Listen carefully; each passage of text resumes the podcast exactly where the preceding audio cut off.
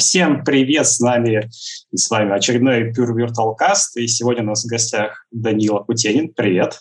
Привет всем. А, со мной также сегодня ведущим будет Леша Веселовский. А, привет. А, да, и по старой доброй традиции, давай, собственно, Даня, мы дадим тебе слово. Расскажи, пожалуйста, кратко о себе, чем занимаешься и как думаешь, почему мы тебя сюда пригласили. Ох, ну, в общем, чем я занимаюсь? Я инженер в компании Google, я пишу достаточно большой scale, то есть я пишу MapReduce и в целом мы называем это General Data Pipelining. Э, э, да, до этого занимался кликхаусом, в ядре поиска был, то есть занимаюсь в основном типа большим скейлом, но, наверное, многие меня могут знать из-за моего канала, который как-то сильно разросся. Я, честно, до сих пор какой-то немножко сюрреализм от этого испытываю, потому что я рассчитывал его только для друзей, вот, а потом что-то как-то сарафанное радио туда-сюда кто-то там перепостил, и, в общем, да, я веду канал Experimental Chill, а, Название на самом деле как-нибудь э, можно тоже обсудить, почему он так называется.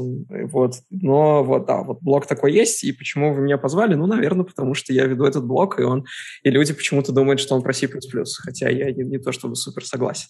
Ну, а также, да, я занимаюсь достаточно большими рефакторингами в Гугле по C++, был там в комитете разок, э, в общем, какие-то вещи делал по C++. То есть правильно понимаешь, что в принципе такой основной род деятельности, и тебя можно активнее все спрашивать, это различные оптимизации, нагруженные системы и а, чем я занимался в поиске? В поиске я достаточно много занимался инфраструктурой и оптимизациями. То есть э, мы замечали такую интересную зависимость, чем быстрее, в общем, поиск отвечает э, пользователям, тем больше они на самом деле интерактируют с поиском. То есть э, достаточно есть разница, прям видна на метриках. Уменьшаешь latency на 30 миллисекунд, там x процентов больше там клик-рейта. И поиск, оптимизациями поиска долго никто не занимался, и там в какой-то момент в Яндексе начались проблемы из-за того, что, не знаю, ну, если сейчас не соптимизируем ничего, все взорвется, типа, у нас железа не хватит, чтобы поиск поддерживать.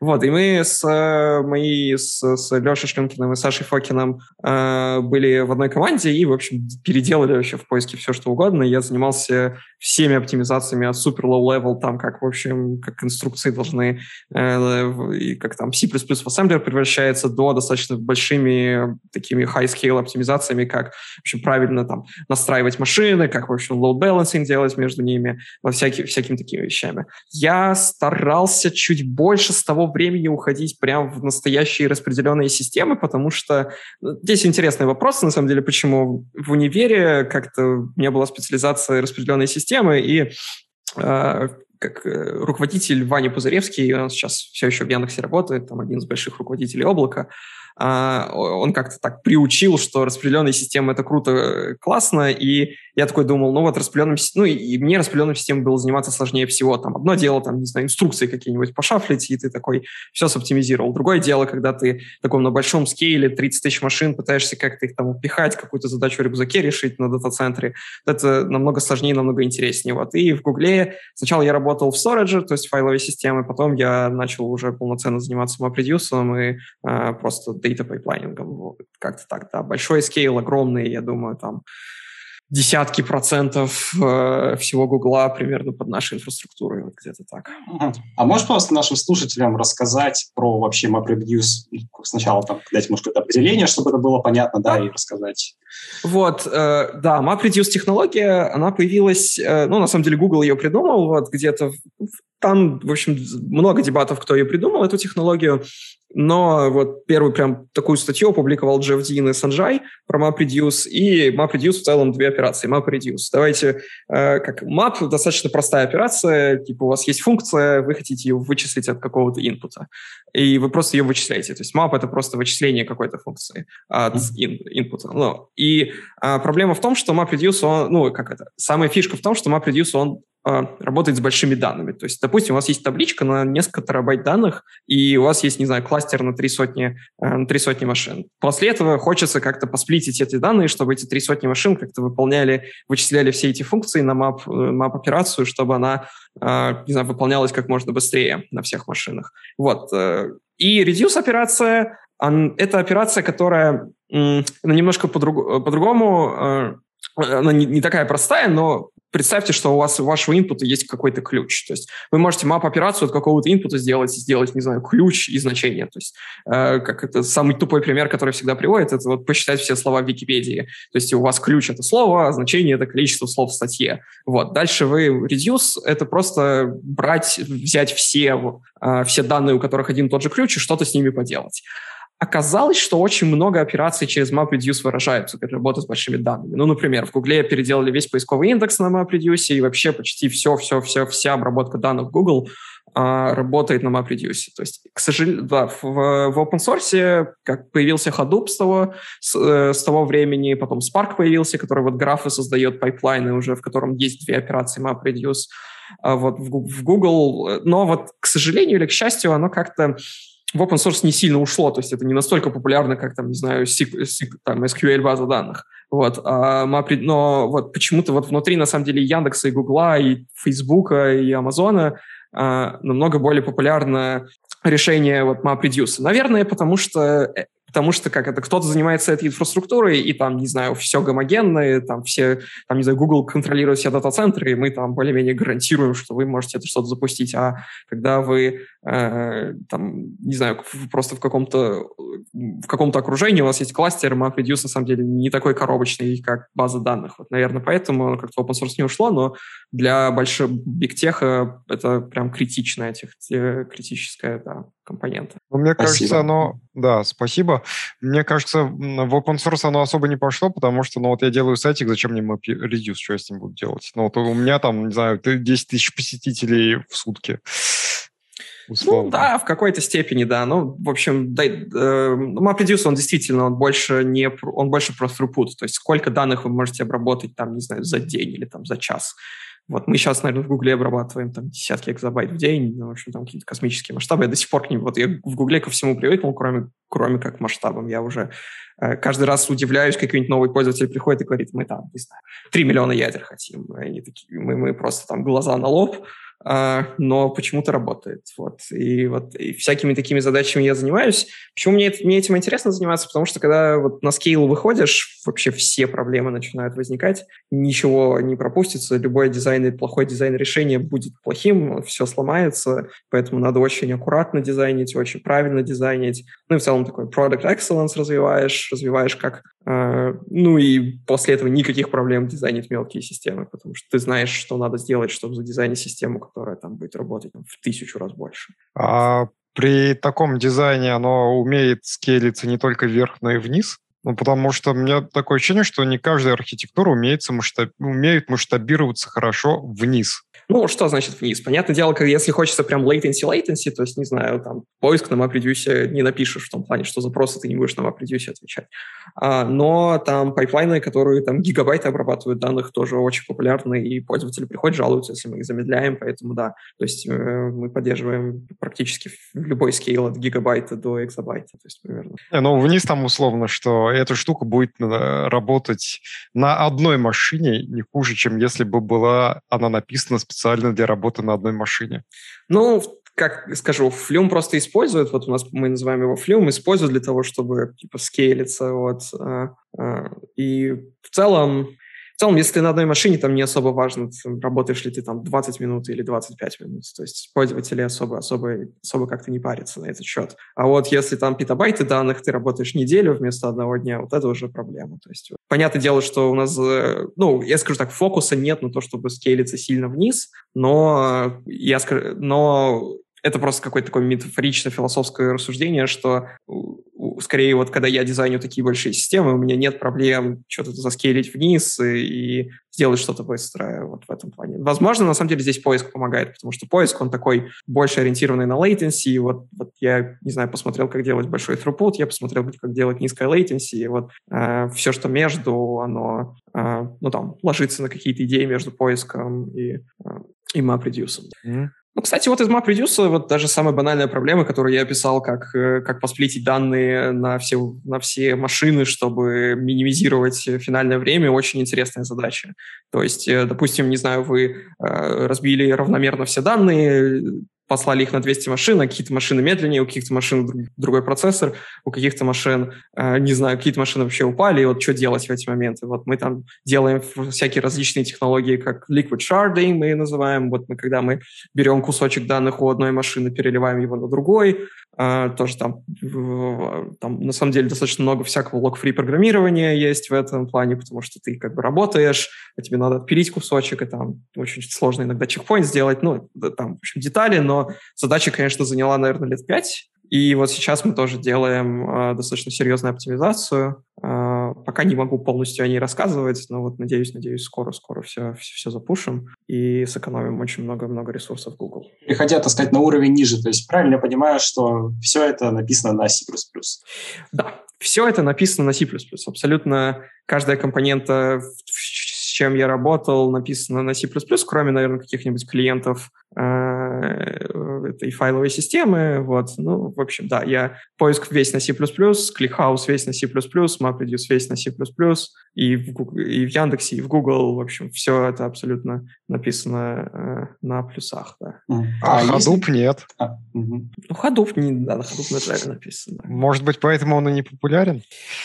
Ну, мне кажется, если бы он был написан C++, он был бы еще менее популярен, потому что там у Java хоть какая-то система сборки в кавычках есть. Вот, а у C++ там еще менее коробочным был бы Hadoop. О, ClickHouse же как-то собирается, то, мне кажется, и Hadoop бы собирался. Ну, на самом деле, ClickHouse — это какое-то исключение. То, что я вижу э, в open source, вот попробуйте собрать ScyllaDB, и там они такие, ну, установите эти 25 пакетов, а потом кланк э, нельзя, только GC, э, и там определенные версии, и вот только вот так вы можете собрать Scilla, ScyllaDB. Так что ClickHouse, ClickHouse, причем я лично вижу и знаю, там много сил убирается, чтобы он был однокнопочным. То есть в том плане, что э, вы берете и собираете его. Но ClickHouse э, как бы все еще страдает огромным feedback ом и минусом, что он не коробочный. То есть Э, самая, наверное, большая жалоба, что ClickHouse тяжело настроить и всякие такие вот темы. То есть вот почему-то как, э, почему-то так происходит, да. Я работаю с системами, которые не супер коробочные. А известная история, почему, собственно, ну и вообще, э, это осознанный выбор, что там MapReduce, Flume и все это прочее на плюсах? Или просто исторически так сложилось? Вот, у меня здесь есть хороший и плохой ответ. Сейчас это все исторически точно сложилось так, то есть это правда. То есть, например, Джефф Дин и Санджай, они были такими хардкорными C++ программистами там, в, там, в 2001 году. В 2001 году особо варианта не было, если хочешь что-то такое быстрое написать, то там только C++ и какой-нибудь GCC 2.3. А, и в, в Яндексе на самом деле то же самое произошло. То есть вот Илья Сигалович и другие начали писать поиск э, типа на C++, потому что такая компания собралась, в общем. Вот почему-то тогда вот этот язык был очень популярен, э, и люди на, него, на нем начали писать. После этого оно никуда не делось, то есть ни, никто не приходил и не говорил, давайте писать на Java или на чем-то еще. Вот просто так, вот так сложилось, такая компания собралась. Но я думаю, сейчас Яндекс и Google, вот Google точно, Яндекс, скорее всего, тоже да, очень сильно благодарен, что они написаны на C++, потому что это такой high scale, где каждый процент стоит десятки миллионов долларов. Если хоть чуть-чуть что-то медленнее было бы, то это типа еще десяток миллионов долларов. А там ближайший язык C++, по моему мнению, там это Rust, и там отличие где-то там 3-5%. Ну, так, по моему опыту, понятное дело, там все детали могут отличаться, но 3-5% это достаточно приличное уже количество ресурсов. И вот C++ э, э, как-то вот для перформанса стал сейчас, на самом деле, вот в Google даже мы в целом говорим спасибо за то, что в 2001 году отказались от исключений в том числе, потому что исключения там добавляют overhead. В Яндексе просто, потому что на C++ писали. Вот. И да, вот C++ исторически сложилось, но сейчас мы скорее благодарны. Такой вопрос, конечно, там бывают проблемы с security и безопасностью, но вот поиск, поиск это такая больше редонная система, то есть э, вы как бы делаете индекс э, и кладете его на так называемые базовые поиски, ну, то есть типа шардируете весь индекс интернета, кладете его над какими-то там э, базовыми шортами, бинарями, да, и даже если бинарь падает, это, конечно, плохо, что пользователь не отвечает, но security риск здесь, security риска здесь нет. А, и, и вот Google пытается, все пытается сравнить на самом деле. Вот security хуже. Типа вот больше ли мы платим за security или больше ли мы, мы бы заплатили за performance. Э, такой интересный баланс. То есть какие-то приложения, очевидно, прям security проблемы стоят там миллионы долларов. Э, в, вот в поисках, в MapReduce в целом, ну, в MapReduce все-таки есть security риск, то есть я не буду врать. Но в целом все достаточно более-менее оправданно с точки зрения написания на, на C++. А есть ли какие-то, может быть, а, прости, Леша, есть ли, может быть, какие-то подвижки в сторону от, ну, то есть, может быть, э, в какой-то сфере, вот ты сказал, да, что для различных применений, может быть, есть смысл все-таки из-за security именно рисков э, выбрать что-то другое. Есть ли какие-то подвижки в крупных компаниях типа Яндекса или Гугла в сторону Rust, например? Um, я не уверен, вот про Google я не уверен, что я могу рассказывать, что мы происходим. Mm-hmm. Я могу рассказывать то что, то, что мы публиковали. Мы публиковали для Android и для Chromium, э, и мы э, смотрели по поводу того, что мы можем делать C++. То есть в Chromium, например, C++, ну, ну нет. Ну вот прям любой security баг, это там миллионы пользователей, и это прям огромные риски. То есть вот Chromium, скорее, то, что было написано на C++, люди скорее жалеют. Хоть там перформанс, конечно, хорошо, хороший. То есть но... Mozilla была права. Ну, я тут скорее, как бы, это мое мнение, скорее, что да, то есть Mozilla была скорее права. Ну, то есть, я скажу так, то, что, вы, то, что мы публиковали, в целом показывает, что Google смотрит в это, в это направление. Мы действительно, наверное, ой, если, если рассказывать, какие у нас э, вообще по безопасности требования, там просто ну, глаза на лоб лезут.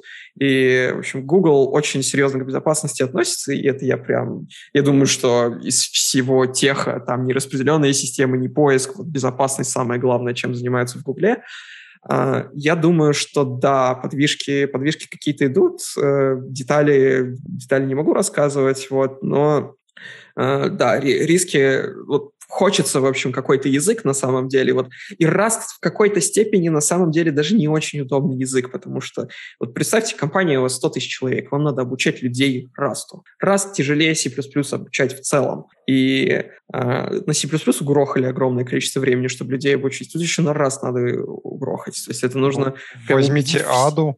Э, ну вот, э, как это, мы уже написали сколько там, три сотни, четыре сотни миллионов строк кода э, на C++. Это, кстати, есть в книжке в Software Engineering at Google, там рассказывается, сколько мы кода написали, как, как оно вообще скейлилось, скейлилось. И, в общем, да, мы честно офигеваем э, до сих пор, сколько кода мы написали на C++ в Google, и пока я не вижу, что в ближайшие там даже десяток лет мы от него избавились. То есть э, Google еще долго останется на C++.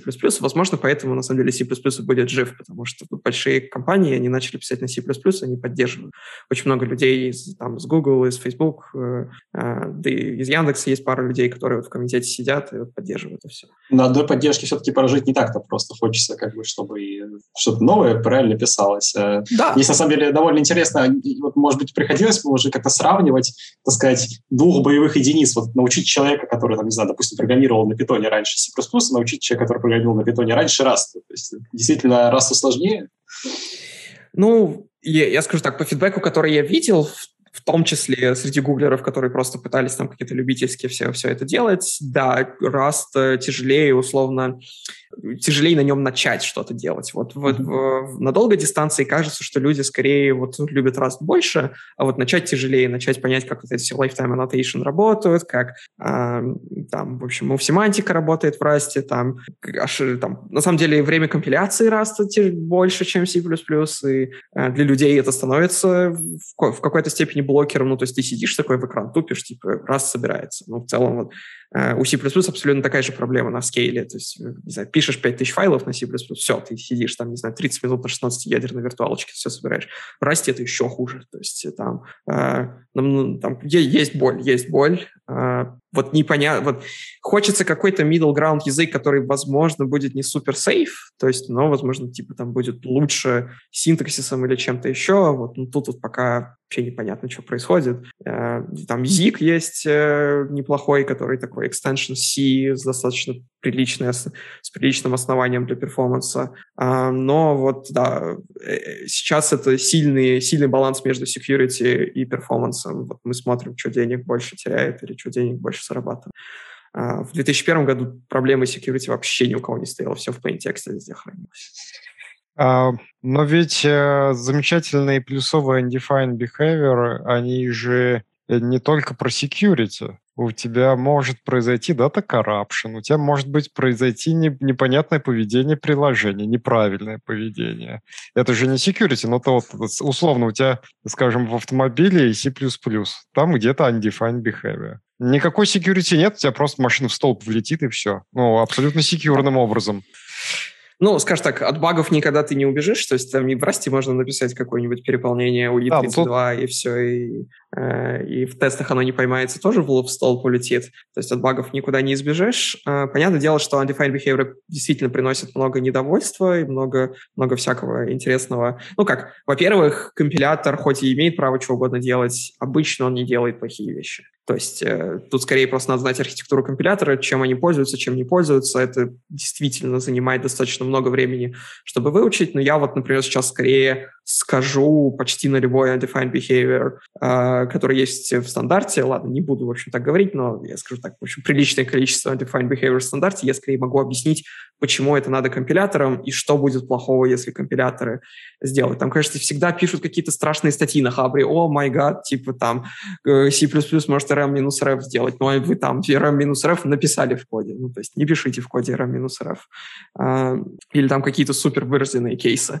А, поэтому, да, да, undefined behavior. Но на самом деле с undefined behavior стало все чуть получше, потому что появилось, появились санитайзеры, и санитайзеры — это такая революция прямо с 2014 года, где-то пошла вот там в Гугле, там сотни тысяч багов нашли, в open source все там не знаю, сотни тысяч багов, миллионы багов везде нашли, и оно стало получше. То есть, по крайней мере, я уже давным-давно не видел, вот, если, если там репозиторий поддерживается, там, люди э, пользуются санитайзерами, вот проблем с памятью все меньше и меньше в C++.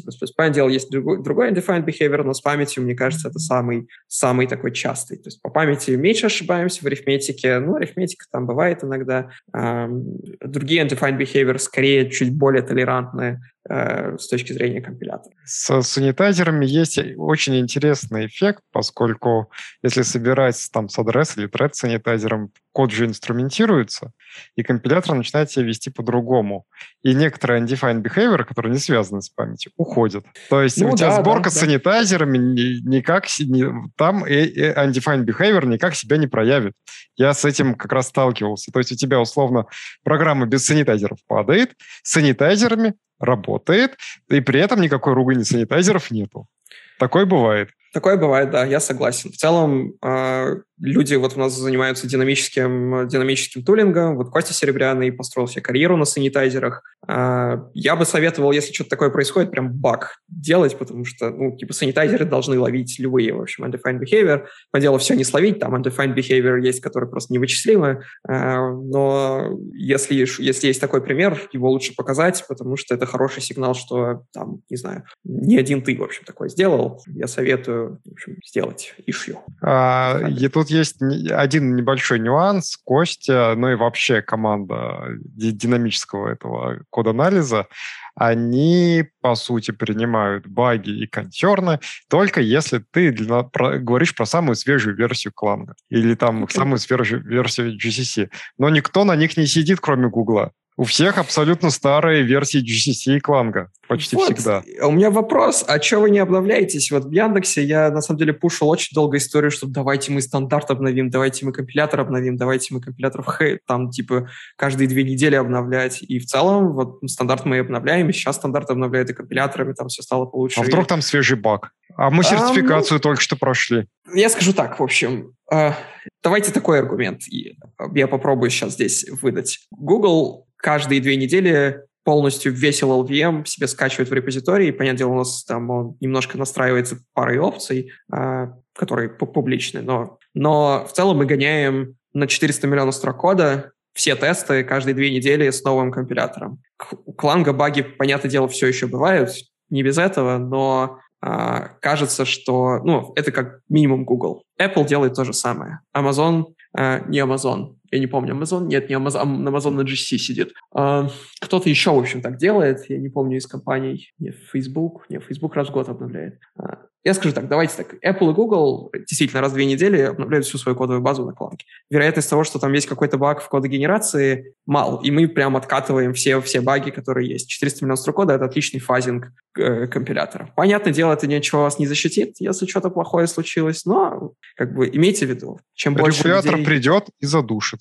Да, я понимаю, да, и бывали такие баги. Я знаю, что там, не знаю, какие-нибудь авиакомпании сидят на GC 4.9, потому что они не могут э, обновиться, вот, но... Э, я не видел ни разу вот, вообще в, среди таких систем, чтобы были какие-то проблемы, если тестирование достаточно хорошее. Я не могу здесь, типа, не знаю, просто так голословно говорить, поэтому делайте все так. Понятное дело, у вас могут быть другие требования. Смотрите сами, но обновляться раз сколько-то ходит. Жить на компиляторе 2009 года всю жизнь не вариант. Вы должны думать, как вы будете это делать, улучшайте тестирование, пишите фазинги для, для, для своих э, программ, пишите больше интеграционных тестов, э, там, делайте shadow мод. Вот, например, Tesla, Tesla что делает? Tesla каждый раз, когда она выкладывает новую нейронную модель, она сначала ее гоняет в shadow моде, так называемом. То есть она гоняет старую модель и новую модель, и смотрит, как смотрит, в общем, на них различия, и там метрики поэтому собирают. И после того, как есть какая-то уверенность, что все хорошо,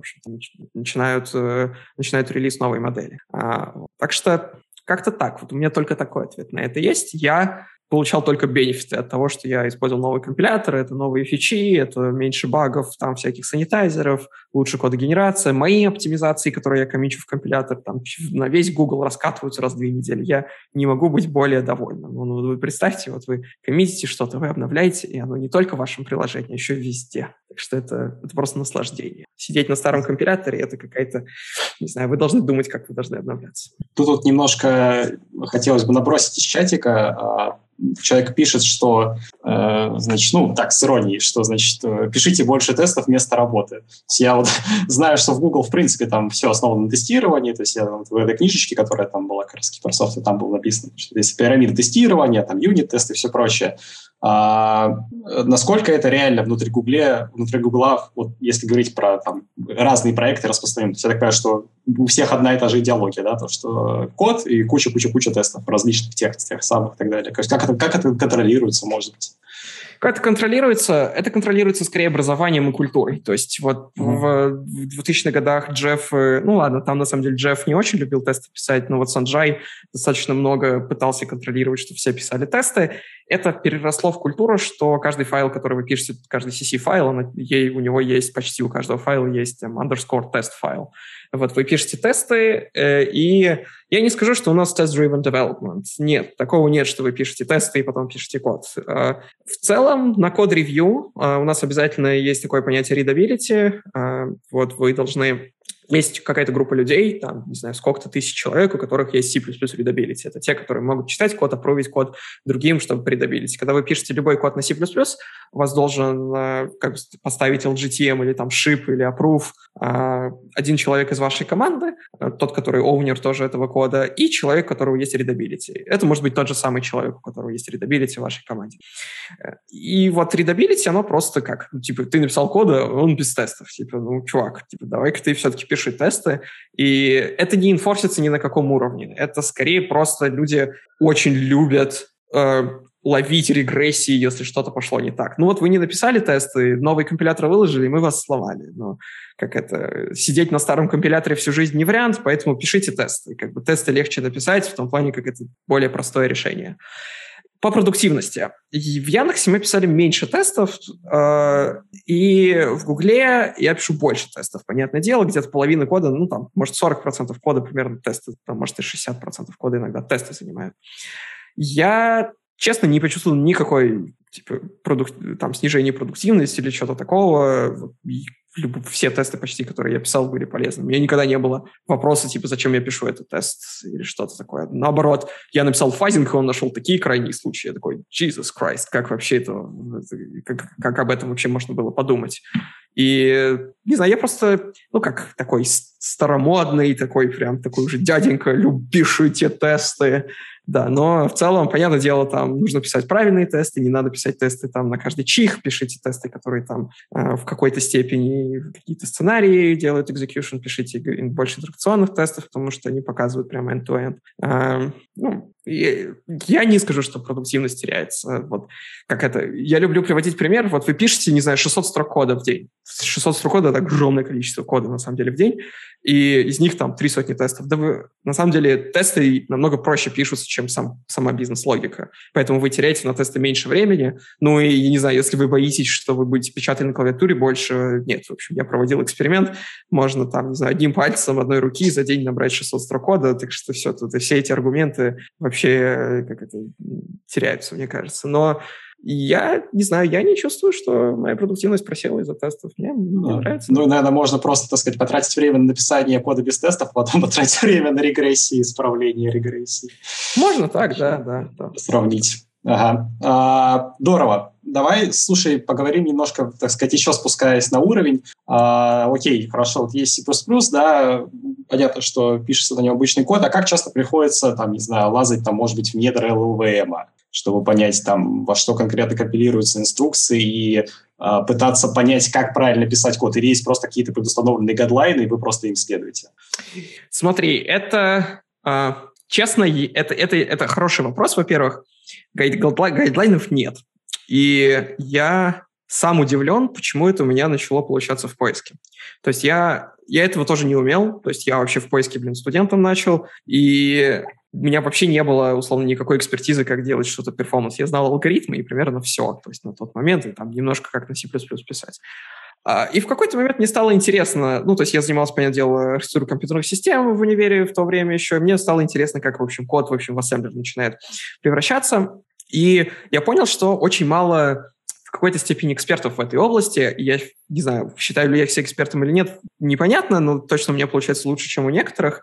И такое ощущение, что это какая-то интуиция. То есть вы смотрите на один код, смотрите, как он преобразуется в ассемблер, еще на код, еще на код, еще на код. Целую библиотеку можно пересмотреть, как он в ассемблер получается, и тогда вы уже начинаете примерно понимать, какие паттерны, как, в общем, они туда расходятся. И вот, например, недавно, наверное, скоро в блоге я публикую, я там увидел, на самом деле, что сортировка трех элементов, трех чисел там обычно делается в, в, в branch-free версии на 18 инструкций, и я такой, а можно за 17, почему LLVM это не, не генерирует?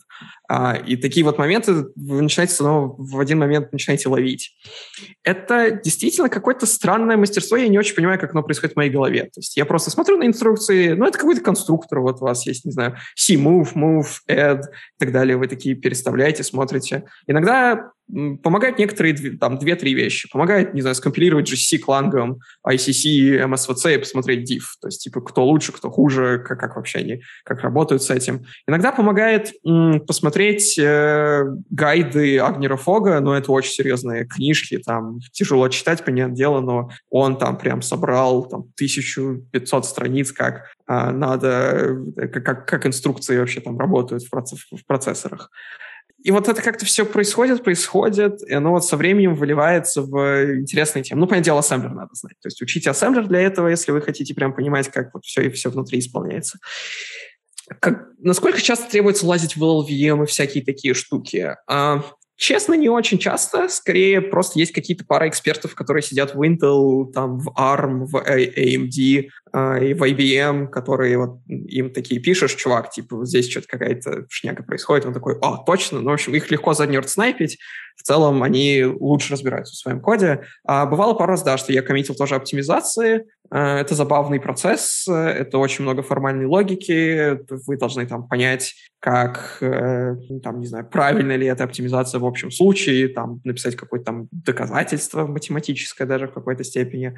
При, приходится иногда, но вот прям, не знаю, посмотреть, как оно прям в, в, в компиляторе преобразовывается редко достаточно. Скорее, скорее вот пошив, пошат, пошатать, пошевелить код немножечко вокруг, там, сделать плюс один в другом месте или там убрать какой-то if, посмотреть, как все меняется, намного больше мне дало понимание, как вообще компилятор что-то что производит и как заставить компилятор что-то производить. Uh-huh. А есть ли какое-то продвижение этой культуры оптимизации в команду или, условно говоря, то есть ты этим занимаешься, ты плюс-минус только Вот, я на самом деле как-то мало людей даже в Google нашел, которые умеют в этот крафт. И это было удивительно, потому что я в поиске переделал этой работы очень много. Я думал, что я просто, не знаю, там никто этим особо не занимается, и поэтому таких людей, ну, просто, не знаю, никто этого не делает, поэтому вот оно, как, не знаю, на меня упало, я этим занимался. А в Гугле и странно, действительно, тоже очень мало людей. Но, может, я вспомню Джордж Браун, который вот у нас там супер, супер ассембли оптимайзер. А, там Крис Кеннелли, который вот очень хороший мой коллега. Еще пара людей, которые там знают, как компиляторы прям на код гене устроены в LLVM. И в целом все. Поэтому и вот к нам там пятерым-шестерым людям обращаются частенько, там, не знаю, «Эй, у нас там на андроиде какой-то код-ген в армии что-то не то делает, помогите соптимизировать». Там.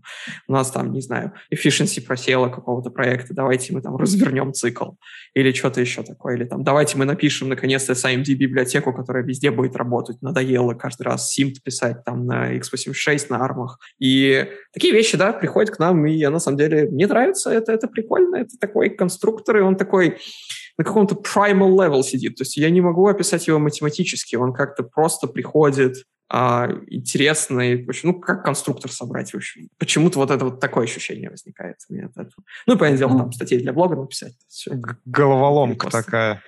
Да, да, в общем, это решать, прорешать головоломки. А вот на тему кодогенерации и так далее, вот ты тут э, ранее сказал, что у вас не используется исключение, в принципе, но ведь C++ таким не бывает. Стандарт не бывает. запрещает это делать. Ну как? Ну, значит, у нас undefined behavior, ну ок, ладно. Значит, а, размером в проект. М? Размером в проект. Потому ну, да. что это, ну, как бы... Э, и ты упоминал, что ты вроде бы участвовал в, э, в комитете стандартизации. Вы не думали продвинуть эту возможность в стандарт C++, чтобы это было не партизанский, значит, а коп, чтобы мы тут выключили э, исключение, а чтобы это была просто возможность языка? Ну как, когда, ну, как, да, были, я, по-моему, там, там много было идей добавлять какие-то статус ошибки и так далее, но никогда не было такого, что, по-моему, там просто комитет не очень любит, что у стандарта есть опция с исключениями или без исключений. То есть если что-то есть, то пусть оно будет. Э, поэтому э, скорее, скорее здесь я больше инженер, то есть я, окей, типа, вот есть написан текст, понятно, делать наша документация, но вот я больше инженер, но все компиляторы поддерживают, э, типа, работу без исключений. Ну, о чем? Типа, почему этим не пользуются? Все, значит, это в целом есть.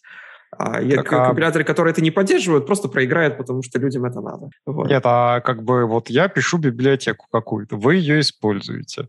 Но я-то ее пишу с учетом того, что исключения в языке есть. Да.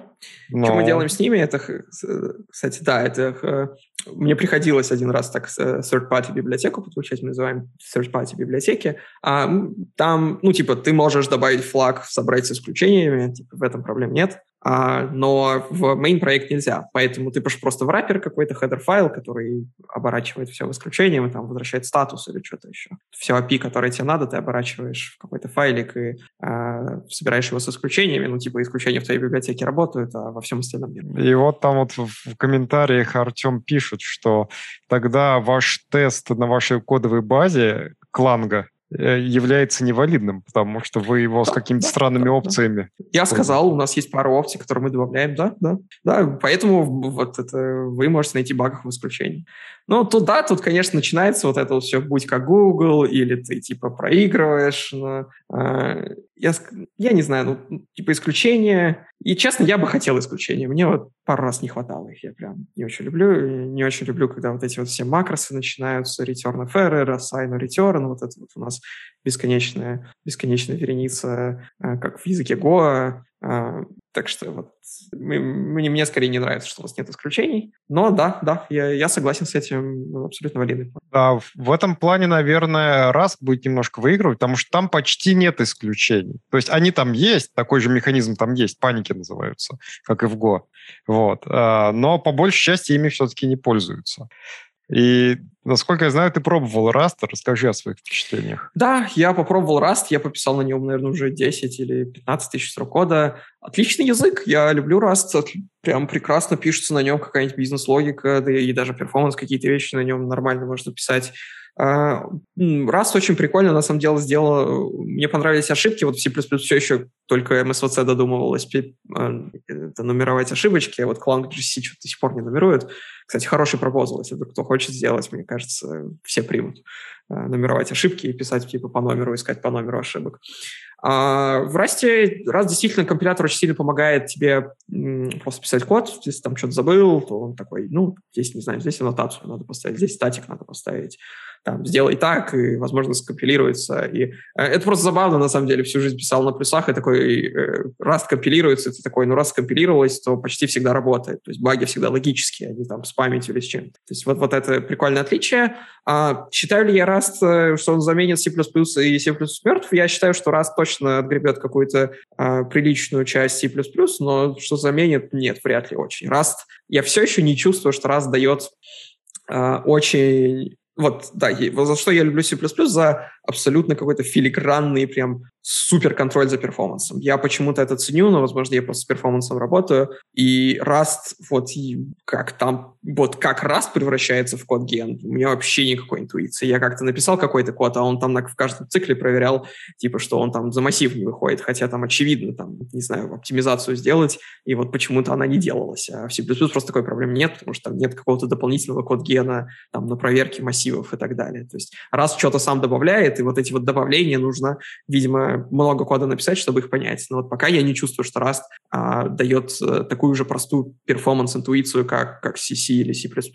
Но мне кажется, что в плюсах тоже не всегда очевидно. Например, э, когда ты пишешь какой-нибудь цикл, и у тебя там магия внутри компилятора может сработать, а может не сработать в плане э, этого самого использования симт-инструкций. Вот, и тоже да. с этим приходится как-то париться. Ну, или как-то да. ручками уже на билтынах, там, на вот этих вот. На... Да, иногда ручками ты такой берешь и пишешь там underscore mm, underscore, там, load, store, CI 128, ну, в общем, какие-то заклинания там надо произносить, это правда. Здесь, кстати, интересно, то есть вы же наверняка пишете какой-то и кроссплатформенный код, да, который там, может быть, на армии будет запускаться, может быть, под x86-64. То есть если вы какие-то, например, библиотеки, которые intrinsics'ы оборачивают, там, чтобы там они в неон разворачивались или в SIMD, да? Вообще, как часто нас... приходится таким пользоваться? Um, ну, типа, по style guide'у ты должен писать код, который компилируется на всех платформах. Понятное дело, это не всегда, не всегда правда. Кто-нибудь придет, какой-нибудь человек, который знает SIMD x86 и такой дев напишет, а в обратную сторону не напишет. В целом проблем собрать на другой платформе нет. То есть, э, там, не знаю, мы собираем много библиотек там под Android или что-то еще. То есть все собирается. У нас есть библиотека, и она мне на самом деле больше всего нравится для SIMT, это Highway, то есть она просто так называется, там, Highway, да, и э, делает ее очень хороший мой знакомый в Швейцарии работает, вот Ян, фамилия большая, не помню, э, и вот я, мы, мы ей попользовались, она там работает там с, уже там с неонами, с SVE на самом деле, с рисками, там, в общем, э, с x86, понятное дело, со, со, всеми, со всеми поколениями, и она, она, да, она, кажется, это первый достойный кандидат, который я попробовал в, с точки зрения универсального SIMT. Часто ли это происходит, часто, часто ли это происходит, происходит делать? Ну, в общем, в Google у нас есть такая вещь, она называется Google White Profiling. Вот по ней есть статья, и что, что мы делаем? Мы каждый день сэмплим, ну, там, 1-2% в общем, всех серверов, просто перф рекорд, перф репорт собираем все эти сэмплы, дальше, понятное дело, апскейлим, в том плане, что если там мы собрали в 50 раз меньше, то надо на все на 50 умножить, и у нас есть профайл абсолютно всего кода Гугла, сколько он употребляет. Понятное дело, только ход-функции в основном туда попадают, потому что там какие-то не ход-функции, они э, почти никому не нужны. И вот у нас просто есть список. Вот эта функция медленная, вот эта функция быстрая и так далее. И мы принимаем такие дата-решения. Типа, если есть какой-то цикл, то давайте мы его, э, ход-цикл, давайте мы его, не знаю, развернем, сделаем лучший код-ген, который мы можем вообще представить.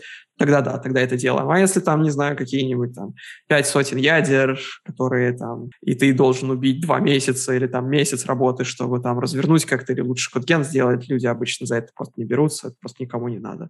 Поэтому мы так смотрим, типа, что самое горячее, у нас прям есть алерты, если что, стало что-то горячим, как какая-то функция, или наоборот, холодной стало, и мы просто как это смотрим, э, э, смотрим на эти функции, оптимизируем, смотря сколько они сэкономят нам денег. Или, там, Я подозреваю, что именно так появилась та страшная вставка в Thread Sanitizer, где цикл развернут с помощью define. С помощью define, ну, дефайнами он развернут я не знаю, э, ставку в Thread Sanitizer. Интересно, не знаю, не знаю. Ну, я потом ссылку тебе кину. Ну, а, ну окей, ну там, возможно, какой-нибудь код, где такой есть define, и ты такой 6 дефайнов подряд пишешь, и ага. он просто его развернул. Ну да, в общем, это да, достаточно, да, да.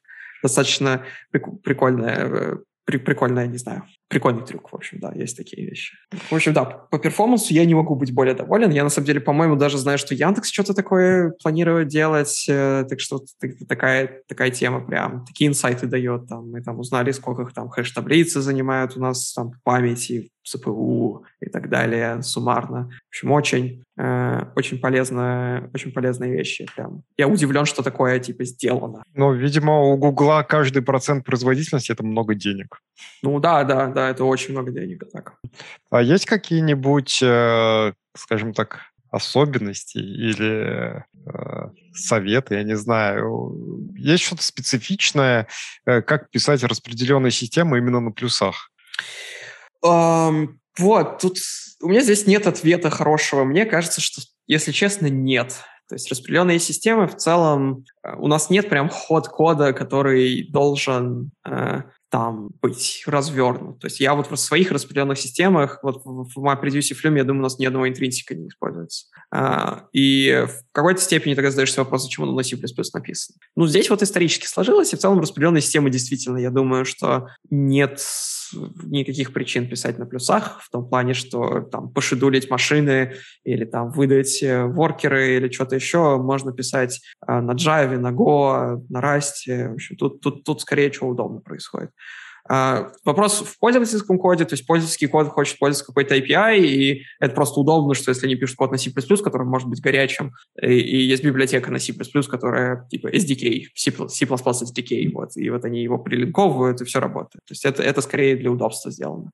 У нас есть API вот для Java, для Python, для Go, uh, вот в Google Cloud у нас, по-моему, только на, для Python и для Go, uh, вот что-то такое. Но, в общем, data processing, such ну, типа вот э, прям MapReduce скорее вот на плюсах не надо писать. Поиск, очевидно, да, на плюсах даже никаких вопросов. Каждая миллисекунда поиска супер важно. В поиске очень много горячих циклов. Там надо очень правильно все это оптимизировать. Там прям сто процентов надо писать на где, где вы можете это все контролировать, потому что иначе оно все разрастется. Ну, я говорю, понятное дело, про какие-то исключения. Там Яндекс поиск большой, Google поиск большой. Но в целом, если у вас какой-то high-load есть, то вот надо, надо уже э, надо задумываться в C++, C, там, ZIG, Rust, в общем, в языках. Ну, то есть, а, кажется разумным, что саму логику мы, мы при дьютилке, вот этот, который там раскидывает, там вот это вот все, можно писать на чем-нибудь, что попроще, чем плюсы, но, возможно, понадежней, а воркеры пусть будут хардковерно плюс, плюсовые, горячие и высокопроизводительные. Все так, разе. да. Я, я, тоже, я тоже думаю, что, что, что это такой идеальный вариант. Если бы сейчас я писал MapReduce, наверное, я бы так сделал. Угу. Антон, ты что-то хотел сказать? Да, я на самом деле тут вспомнил такой момент. И вот если возвращаться к Unspecified Behavior, ты такую интересную штуку сказал, что можешь объяснить, а, как бы, да, там, а, ну, условно говоря, если есть какой-то defined behavior, во что он превращается с точки зрения там, фото, да, и зачем он нужен компилятору. Зачем 20-й стандарт занесли штуку про то, что нельзя брать адрес библиотечных функций? О, oh. Oh uh или в 17 ну, по-моему, в 20 эту штуку затащили, э, и там народ начал угорать про то, что там в общем, написали эти ленты, которые, типа, то есть, ну, то есть там все, все еще можно выкрутиться, как это можно делать, но все-таки зачем? Интересный, интересный вопрос. Ну, потом, не знаю, мне кажется, потому что, возможно, могут менять... По-моему, если ты меняешь какую-то сигнатуру или добавляешь... Или ты, или ты... А, вот, по-моему, если добавляешь overload, то там компилятор перестает это компилировать, что-то такое, то есть вот какие-то такие вещи по-моему, там хотели запретить. Ну, то есть там есть undefined behavior полностью для того, чтобы нейминг, э, нейминг улучшить. Ну, то есть, по-моему, по той же причине нельзя namespace STD почти никогда не открывать, кроме там каких-то там STD хэшей и чего-то еще. А, мне кажется, из-за этого. А, здесь, а... Здесь, здесь, здесь компилятор вряд ли что-либо сделает. Компилятор адресария, то есть я в позиксе видел, что, например, в позиксе у тебя просто вообще нет гарантии, что вот эта вот штуковина, которую ты думаешь, что это функция, что это вообще функция. Это может быть макрос, например. Соответственно, может взять быть, кстати, адрес да. от макроса, но это что-то очень странное. Ну, то есть это просто ошибка компиляции будет. Может быть, да, может быть. Не, ну, ошибка компиляция, ошибка компиляция, а тут-то именно defined behavior как бы накинули. Вот это... Но они же не знают, как э, отреагируют на такое. О, там, на самом деле, самый забавный undefined behavior, который я знаю в стандарте, это то, что бесконечные циклы запрещены. в C++. Вот. И да. там а, там в 2000 каком-то бородатом году хотели, делали, делали какую-то оптимизацию в компиляторах, которая а, там циклы, в общем, консолидейтила в один, вот, ну, типа, собирала в один, и вот они думали, что это условно, а, как это, принесет перформанс, в итоге ничего не принесло, и эту оптимизацию отменили и в GC, в LVM, и в итоге uh, undefined behavior остался, и компиляторы это никак не используют. То есть, ну, ну, то есть используют в том плане, что они такие, о, этот цикл должен закончиться, поэтому э, я там, не знаю, поставлю какой-нибудь бранч правильно. То есть бывает, бывают такие, бывают супер мелкие, супер мелкие вещи, которые раздражают, которые почти никак не используются. Но там же это не просто бесконечный цикл запрещен, а бесконечный цикл без сайд-эффектов. Да, без сайд-эффектов. Если вы там проверяете просто в цикле теорему Ферма от 1 до 1000, он там вам вернет true. Ну, типа он выйдет из цикла. Но он вообще, цикл выкинется целиком по компиляторам, там ни одной инструкции да. не будет. Да, да. То есть, ну, вы в целом, типа, пройдете просто без цикла. Все так. У нас от зрителя замечание. Сергей говорит, что здесь undefined behavior, э, ну, запретили брать э, адрес от э, стандартной функции, чтобы компилятор мог вообще не иметь живой стандартной функции и вставлять интринсик. То есть это может быть прям таки билтин, и там какой-нибудь там э, оператор меньше-меньше перегруженный, это может быть вообще... Ну, вообще, в принципе, да, насколько я помню, стандарт разрешает не иметь стандартной библиотеки. В смысле, она может быть вся целиком интегрирована в компилятор. Да, да. Прикольно, прикольно, прикольно. Не знал. Вот. Интересно. Вот хотелось еще спросить, возвращаясь к началу разговора про поиск, там такой интересный факт сказал, что уменьшение там буквально несколько миллисекунд времени выдачи результата, оно, так сказать, влияет на очень сильно на то, как пользователь, э, ну, видимо, насколько ему нравится, и насколько он готов много за, делать поисковых запросов, да, или я правильно проинтерпретировал? Ну да. А, да. То есть, ну, я так понимаю, что сейчас поиск занимает, ну, там, ну, просто там, это доли секунды какие-то, да, и неужели даже если импрувнуть его, там, не знаю, там, на 5, на 10, э, это действительно улучшает, и вообще как это мерили? Как это меряют? Ну, меряют, понятно, типа просто проводят там АБ-эксперимент mm-hmm. или просто там, ну, у поиска очень стабильный там CTR, очень стабильное количество пользователей там в неделю через неделю, и так что почти всегда вот достаточно легко померить. То есть по, у поиска из-за того, что очень много пользователей, и там все метрики достаточно стабильны. А, так что да, ну, но это, да, это забавный факт. Это меня достаточно сильно удивило, когда я только начинал свою карьеру. Вот я пришел в поиск, такие, ну, уменьшение latency, типа, у нас там увеличило там CTR, вот мы называем это на X процентов. Давай-ка, uh-huh. а можем ли мы еще сделать? Но вообще с поиском самая большая проблема, конечно, была это сохранить latency, потому что приходят машины обучатели и такие, хей, мы хотим посчитать новые фичи, типа новые факторы, давайте-ка, а они занимают типа ЦПУ время, а мы такие, а как мы вы выиграем обратно? Они такие, а не знаем. Это постоянно была такая война, короче, сможем ли мы что-нибудь соптимизировать, или они что-нибудь соптимизируют, а, чтобы мы запихали там побольше качества в это все. И вот после этого у меня осталась в голове одна очень хорошая фраза, что если какая-то метрика стабильна, то над ней очень кто-то сильно работает. Поэтому э, вот поиск, у него latency, скорее всего, просто есть какие-то ну, там... Я не думаю, что сейчас уже ни в Гугле, ни в Яндексе какие-то есть там цели по поводу снижения latency, потому что просто тяжело сделать. А, но есть типа, что мы не ухудшаем. И это все еще очень много работы, чтобы не ухудшить это все. А вообще это возможно? То есть с учетом того, что как бы количество, так сказать, знаний увеличивается, индекс увеличивается, ну, а, когда я работал, да, как-то, как-то мы находили способы, прикольные способы. Вот, прикольные способы. Ну, там, там всегда есть интересные высокие квантили. То есть высокие квантили, вот пойти посмотреть, что люди задают э, в поиск на высоких квантилях. Там такой ад творится. И а, там можно вот такие срезы брать. Можно брать срезы, там, не знаю, 50-й квантили, можно 99-й, можно 9999 брать. Там очень разная картина. Просто на это все очень интересно смотреть. А, и, а, ну, короче, я находил себе работу в оптимизациях, и кажется, там мне, мне, мне мой менеджер очень большое спасибо за это. Ага. Может быть, тогда еще про кратко расскажешь, у нас осталось немножко времени, и, собственно, про свой канал. То есть вот ты его кратко да. упомянул, что там а в ЧК главная тематика, что там обычно выкладывается? Вот, мой канал. Uh, мой канал называется Experimental Chill. Название у него странное. Я, это, это, это какой-то, какая-то еще такая, такая студенческая история, что я такой, типа, экспериментально чилю, вот, uh, и поэтому как-то вот я его так и назвал. Я, это только для друзей было. Uh, изначально его идея была, что я просто читаю какие-нибудь статьи и пишу разбор. Ну, типа, пишу разбор такой краткий, чтобы все понимали, и так далее. Это в целом так и осталось. То есть я читаю какие-то вещи, просто о них рассказываю, но вот люди что-то думают, что он про C++. И честно, я не знаю, почему. Я иногда, конечно, пишу про C++, но у меня там нет такого, о, в 23-м стандарте добавили там X, Y, Z. Не, мне, мне, мне это как-то чуть меньше интересно. Что я туда публикую? В основном какие-то перформанс-вещи, распределенные системы, иногда действительно что-то там по алгоритмам, иногда что-то по C++, иногда там пару раз, даже пару раз что-то было. Ну, вот какие-то такие, наверное, вещи. Я... И да, там есть несколько принципов у меня, когда я веду этот канал. То есть первый принцип ты, я редко публикую то, что пошло в массу. То есть если, э, не знаю, вот, вот например, последний пост был про GPS, про статью GPS, и очень много кто прочитал, но она настолько хорошая, что я не мог не поделиться. Но в целом я такие статьи обычно не публикую, то есть типа их не разбираю, потому что, ну, они что, типа, прочитают еще раз у меня.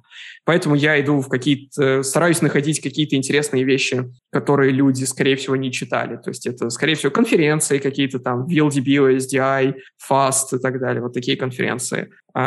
Еще что я делаю? Ну да, какие-то блоги очень неизвестные, может быть, сам что-то придумаю, может быть, там, не знаю, в каком-нибудь проекте код погляжу, там интересно что-то найду.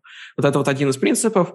Пока я не готов не включать ни комментарии, ничего такого, оно создает, конечно, такое, наверное, ощущение немножко недоступности. Вот у меня там нет никакого общения со мной, а пока не готов, потому что все модерировать надо. Посмотрим, как в будущем будет. Но вот тоже пока не хочется, не, э, хочется, э, хочется сохранить вот в этом плане какую-то аутентичность. То есть, типа, я э, пишу как будто в пустоту, но люди мне, понятное дело, обратно пишут, что там каким-то фидбэком. Но вот э, я все еще не понимаю, что мне с ним делать. Типа, он так разросся, что я не знаю, ни рекламы туда не хочу, ни монетизировать никак не хочу. В общем, у меня просто он вот так вот, типа, вырос, и оказывается, что эта тема интересная, и не так много ее покрывают. Ну окей, буду дальше писать, буду дальше вот, придерживаться того, чего я придерживаюсь. Наверное, оно как-то так и будет. То есть вот мой канал прям такой. Мои друзья его любят, те, кто занимается распределенными системами. Мне этого достаточно. А дальше уже. Спасибо, что читаете, если читаете. У нас на самом деле осталось довольно много еще интересных тем, так что ты приходи как-нибудь еще. Я, я готов приходить, мне часами есть что-то рассказывать. Я, возможно, свой подкаст начну делать, так что там, может быть, это там, там будет все рассказывать. Но да, у меня, у меня есть, э, я могу про Бору чекер в C++ рассказать, а я могу рассказать про что еще могу сказать? Да вообще, просто я могу часами про поиск рассказывать, часами про MapReduce рассказывать, часами про ClickHouse рассказывать, про перформанс. Вообще обожаю эти темы. А, только энергии для этого надо. Поэтому, не знаю, каждый день это делать тяжеловато, но там раз, раз в пару, в пару недель нормально. Ну, значит, где-нибудь через пару недель мы попробуем тебя еще раз пригласить. Ну, давайте попробуем. Я согласен. Э, спасибо большое за то, что пришел сегодня. Спасибо, что поделился. Леша, спасибо за то, что тоже позадавал вопросы. И спасибо, конечно же, нашим зрителям. А увидимся мы с вами через неделю. Спасибо Пока. всем. Пока.